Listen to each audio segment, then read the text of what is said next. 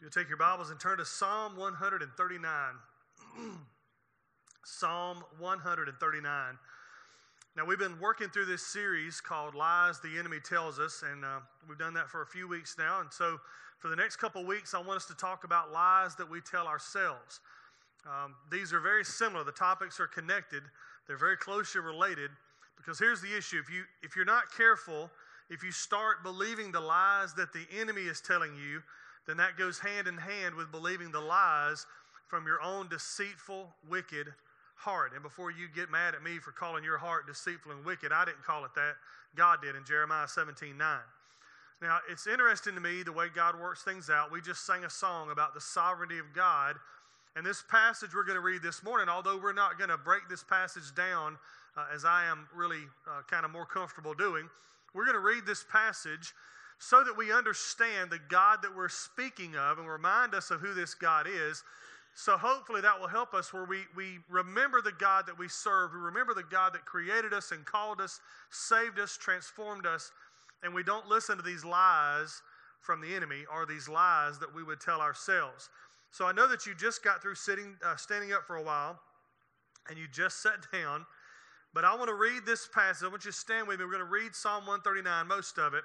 And then I want to talk to you about three lies that we typically tell ourselves. Psalm 139 says, Lord, you, you have searched me and known me. You know when I sit down and when I stand up. You understand my thoughts from far away. You observe my travels and my rest. You're aware of all my ways. Before a word is on my tongue, you know all about it, Lord. You have encircled me. You have placed your hand on me. This wondrous knowledge is beyond me. It is lofty, and I'm unable to reach it.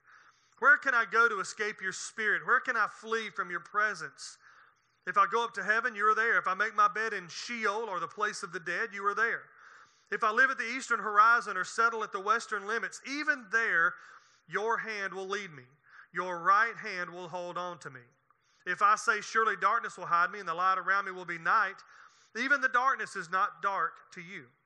The night shines like the day, darkness and light are alike to you. For it was you who created my inward parts. You knit me together in my mother's womb. I will praise you because I've been remarkably and wondrously made. Your works are wondrous, and I know this very well. My bones were not hidden from you when I was made in secret, when I was formed in the depths of the earth. Your eyes saw me when I was formless. All my days were written in your book, and before a single one of them began. God, how precious are your thoughts to me, how vast their sum is. If I counted them, they would outnumber the grains of sand. When I wake up, I am still with you. Now skip down to verse 23. Search me, God, and know my heart. Test me and know my concerns. See if there is any offensive way in me lead me in the everlasting way. I'd pray that we would all ask God to do that for us today. Would you pray with me? Father, thank you for this day and this time in your word and with your people. I pray that you would be exalted. I pray, Lord Jesus, that you would be lifted up above everything else in our lives so we could see you clearly and worship you fully. Holy Spirit, move in this place and have your way. And Father God, be glorified as you are worthy of, and we'll pray it in Christ's name. Amen. You may be seated. So here's the first lie that we tell ourselves, and if we're careful, we'll find ourselves believing it God doesn't remember. God doesn't remember. I'm sure a lot of times, many of us, if not, if not all of us, have felt like maybe God had forgotten that we even exist. I can remember times in my life when I was really seeking the Lord on a subject or trying to figure out where God was leading me to, uh, to go in my life and decisions that I was trying to make, big decisions. And I would pray, and it would seem as if the windows of heaven were shut. And I would pray and I would pray and I would pray, and it would seem like my prayers were ineffective. And, and I would get frustrated. Why? Because I'm a doer. I'm a, I'm a checkbox guy. I want to have a list and I want to check my stuff off my list and I want to get it done. And, and sometimes that doesn't happen on, on God's timetable. And, and this lie that we tell ourselves that God doesn't remember reveals a lack of trust on our part that God will do what He promised. I'm going to I'm going to challenge you with this this morning. If you hear that lie that you're telling yourself that God doesn't remember, you need to rebuke that because that is a sinful thought to even allow to ruminate in your head. Listen to 1 John 3 19 and 20. This is how we will know that we belong to the truth and will reassure our hearts before Him whenever our hearts condemn us, for God is greater than our hearts, and He knows all things. You see, the problem is when we believe this lie, it pushes us, it drives us into anxiety and fear, and, and, it stresses us out. But the whole time, God wants us to experience His perfect peace. Ephesians 2.14 tells us, that, tells us that Jesus Himself is our peace. And Psalm 103, verse 14, tells us that God knows what we're made of. He remembers that we are dust. Now, see, I would, I would present to you that maybe your problem is not that you think God has forgotten you, but you don't want to remember that you're dust. You don't want to remember that God formed you from the earth. He formed you from the dust of the ground. He breathed life into you. He knit you together in your mother's womb, as this passage we read tells us. And so rather than think that God has, has uh, not exalted us to the level that we're at, we assume that God has forgotten us, and that's just not the case. I can assure you this we just sang about sovereign over us. The sovereign God of the universe does not have a memory problem. Now, we, we know people in our society that do. We've, most of us have dealt with loved ones who have uh, suffered with dementia or Alzheimer's, something like that. And we know that there, there's times when the memory fades. And, and I'll be honest with you, the, the older I get, the, the more I'm starting to see some of those signs of my memories not what it used to be. God doesn't have that problem. God is not limited by flesh as we are. God is not uh, affected by sin the way we are. And so he does not have a memory problem. Listen to Isaiah 40, verse 26. He brings out the stars by number, he calls all of them by name. Because of his great power and strength, not one of them is missing. Can I just remind you of something this morning? If God can remember all of the stars by name, he surely has not forgotten you or me. Look at the comparison that God draws through the prophet Isaiah as he points to the hands of Jesus on Calvary. In Isaiah 49 15 and 16, we read this Can, can a woman forget her nursing child or lack compassion for the child of her womb? Even if these forget, yet I will not forget you. Look, I have inscribed you on the palms of my hands. Your walls are continually before me. Now, I'm not going to get into the biology of this but women will understand. If, if women here, if you have been a nursing mother, it is impossible for you to forget that you have a baby to nurse.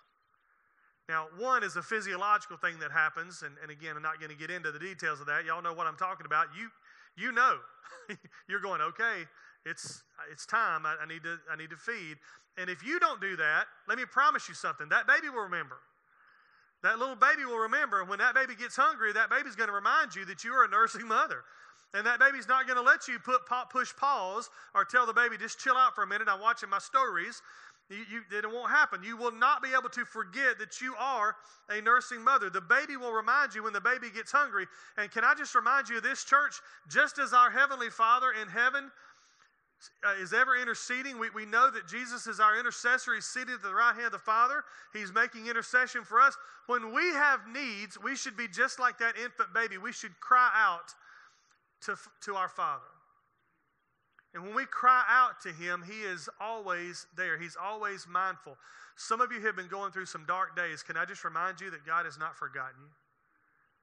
Can I just remind you that God is there and available? And sometimes you don't call on Him because you don't want to bother Him or because you don't think He's able, but He is. And He wants to help you. Think about what He said there in part of that passage. Look, I have inscribed you on the palms of my hands, just as Jesus directed Thomas in John 20, 27. Remember what he said? He tells Thomas, he says, Thomas, look at my hands. Can I just tell you this morning that the nails that pierced his hands and put him on that cross were basically tattooing or inscribing your name on those palms. He's called you from death to life. He's called you out of darkness and into his marvelous light. He's called you sons and daughters of the Most High God. He has inscribed your name on his very hands. God doesn't remember. That's a lie. Number two, God doesn't relate. I think most of us, if not all of us, have thought something out loud or maybe even said it out loud like this God just doesn't understand what I'm going through. God just can't relate to my situation. I mean, after all, it's 2022. God doesn't understand COVID. God doesn't understand loss or hurt. God doesn't understand suffering or pain. God doesn't understand brokenness and, and disconnection. Remember the first two verses we read Psalm 139, verses 1 and 2. Lord, you have searched me and known me. You know when I sit down and when I stand up. You understand my thoughts from far away. God is far away in one sense because he is eternal, but he is very near in another sense because he is ever present. He has not forgotten you and he can relate to you. He understands what you're going through. He understands because he created you, he formed you. One of the most beautiful things about God coming in the form of man is the fact that he can now perfectly relate to our issues. Listen to Isaiah 53 3. He was despised and rejected by men, a man of suffering who knew what sickness was. He was like someone people turned away from. He was despised, and we didn't value him. And of course, this is Isaiah prophesying about the coming Messiah. Anybody here ever felt despised, rejected? Anybody here ever suffered? Anybody here been sick? Anybody here been felt like somebody was who was turned away from or despised? So that's how Jesus felt. He knows. He understands. And, and not only that, but listen to what the author of Hebrews says in Hebrews 4.15. For we do not have a high priest who is unable to sympathize with our weaknesses, but one who has been, listen, tempted in every way as we are, yet without sin. You think you've been through something that Jesus hasn't been through? Listen to me, I'm saying this with love. Get over yourself. You think you are someplace that Jesus can't relate to? Get over yourself. Do you think you're going through something that Jesus can't understand? You think you're going through something harder than what the Son of God, the Son of Man, went through when he took flesh and lived on this dirty rock? You're mistaken. Not only can God relate, but He can perfectly relate because He walked just as we walked yet without sin. That's why He's ever interceding. That's why He is seated at the right hand of the Father. That's why He is the one who we should draw our strength from to reject temptation, to walk worthy of the calling that we've received.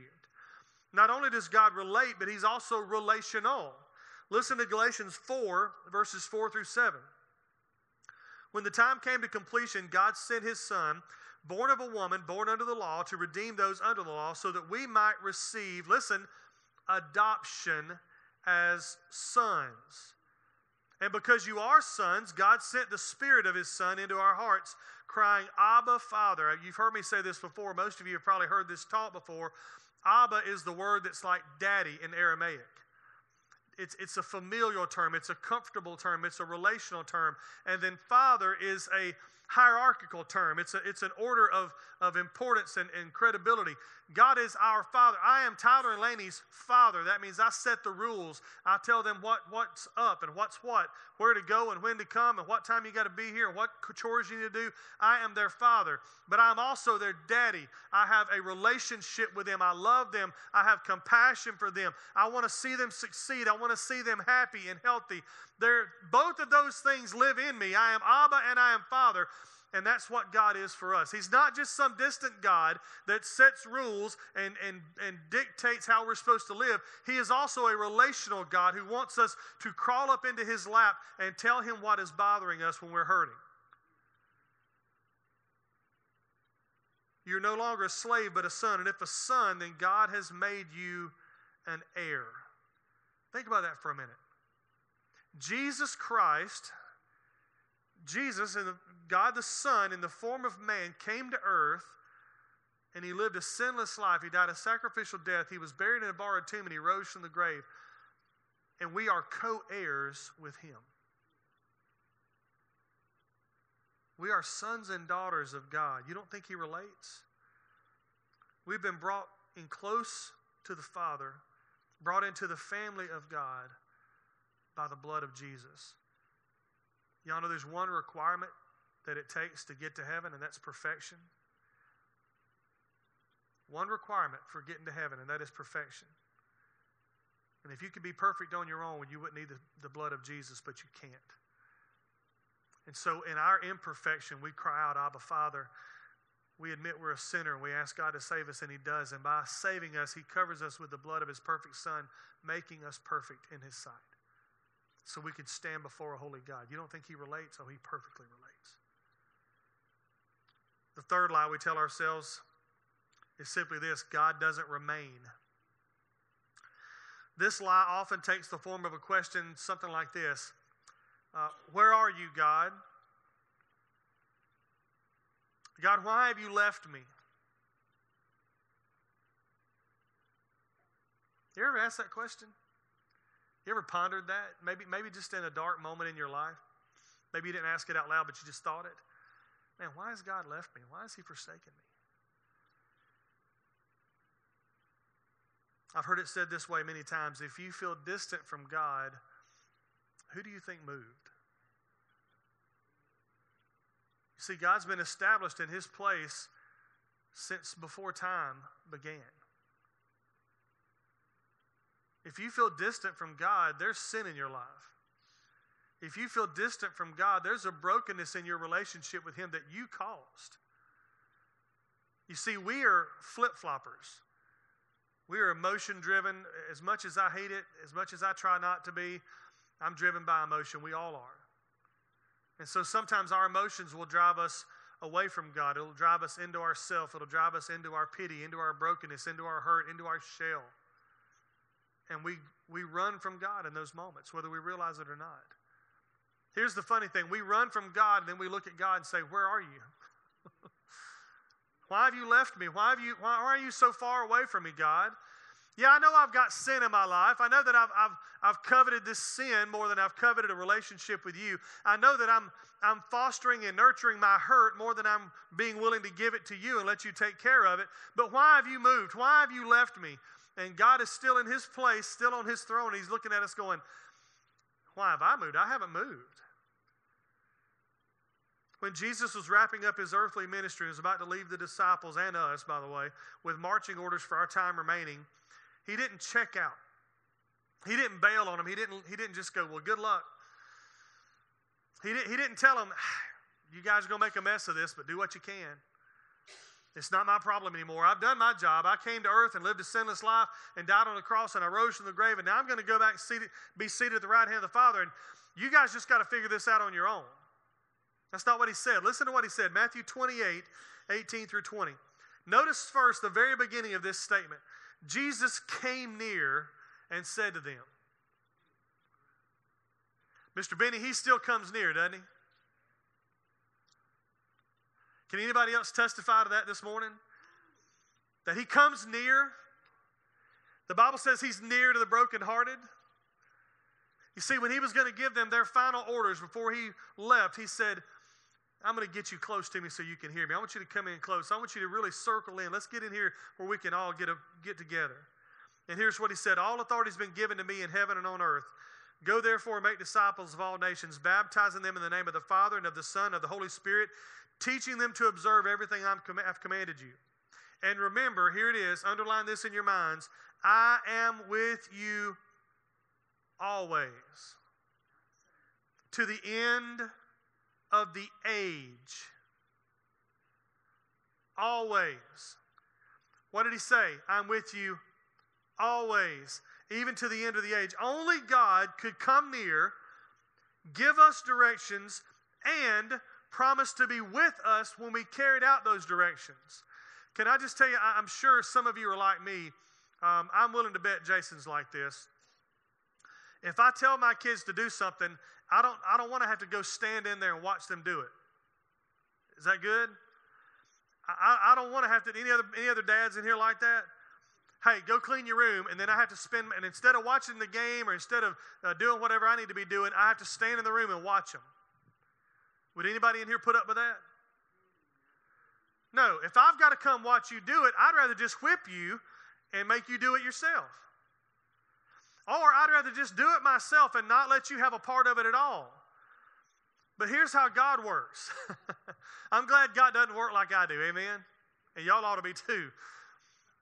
Here's how God works here's your job, Go do that job, and I'm going to be with you every single step of every way. When he sent us to go and make disciples, he didn't just send us and then go sit back in his recliner and, and kick back and start watching something on television. He didn't just go down to the, the, the pond of heaven and start fishing while he left us to be on our own. No, he came near, he gave power and authority and instruction, and then he joined us in the mission.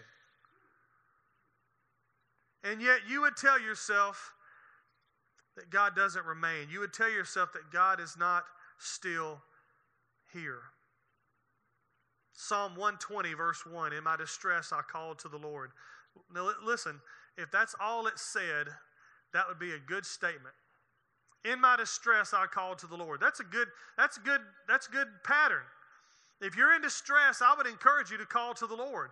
But that's not where the psalmist leaves that. He says, In my distress, I called to the Lord, and he answered me. You see, we believe that God's not around because we forget that God doesn't operate on a clock or a calendar the way we do.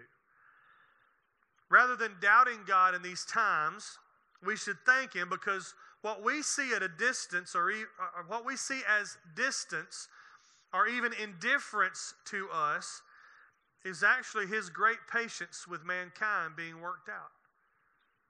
2 Peter 3 9 tells us the Lord does not delay his promise as some understand delay, but is patient with you, not wanting any to perish, but all to come to repentance. You see, if God operated on your clock, if God operated on my clock, there would be people who missed heaven. Because we get impatient, amen? We get frustrated and aggravated and impatient and we want to cut people off. We want to just, hey, I'm tired of dealing with this person. They're not moving, they're not changing. I, am trying my best to draw them in, I'm trying my best to disciple them, and they won't do it. They won't listen to instructions, they're not coachable. And we would just, sometimes we would wash our hands of them. I, aren't you thankful this morning? I am. I'm thankful that God was not that way with me.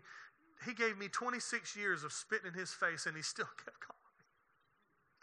He still kept pursuing me. That's a good God. That's a patient God.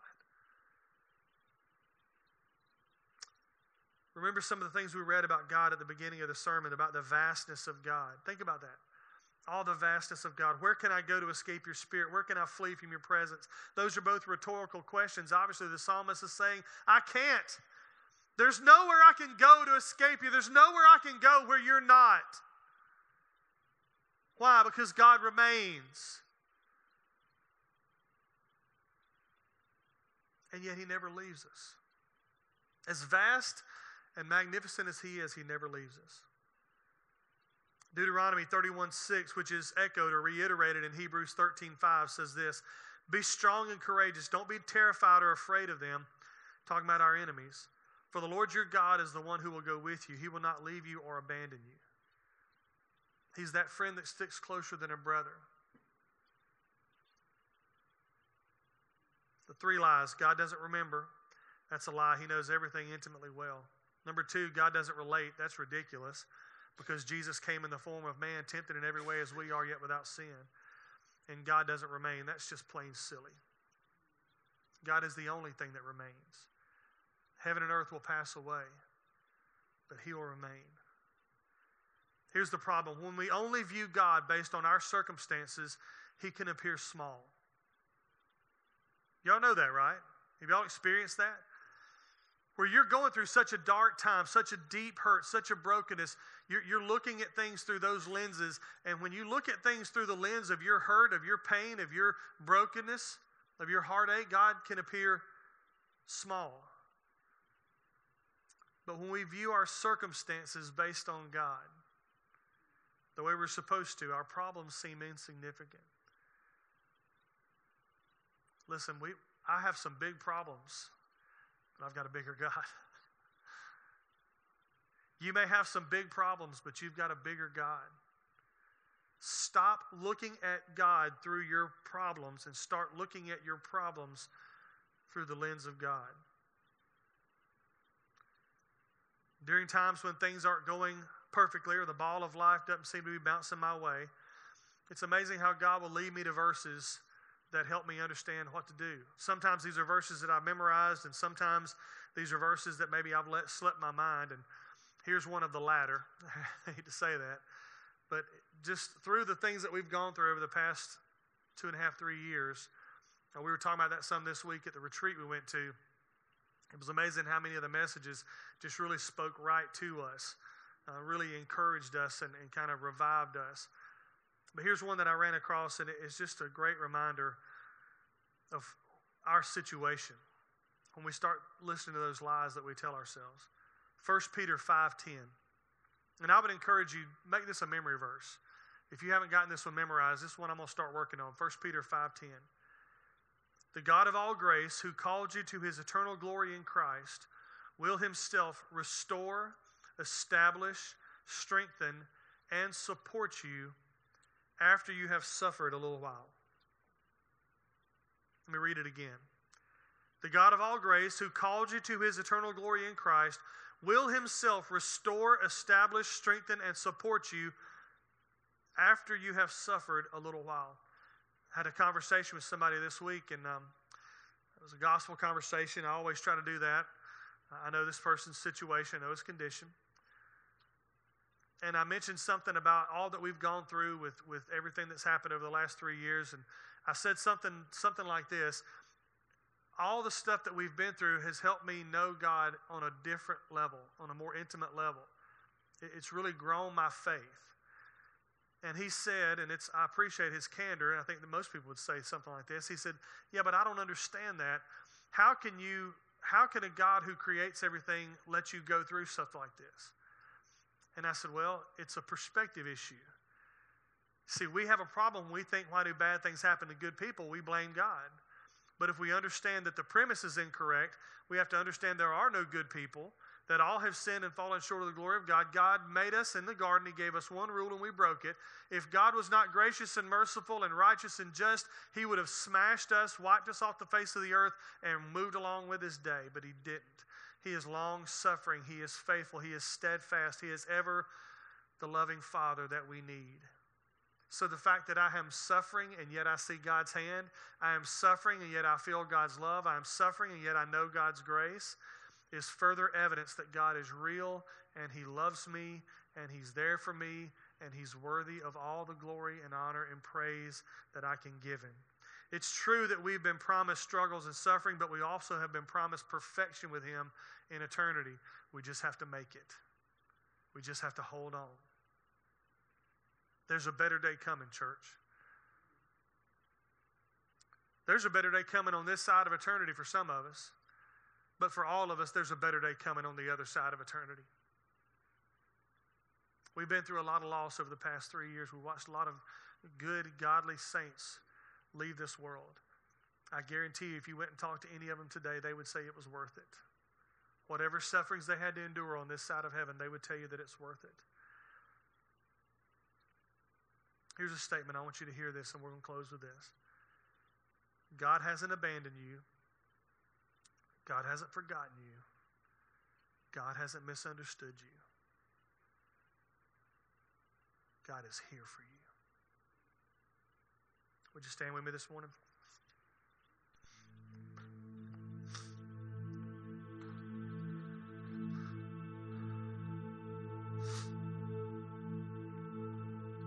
When we believe the lies that the enemy's told us, or we believe the lies that we tell ourselves, we diminish God and we distance ourselves from Him. I want you to know this morning that God is a God who is asking you to draw near.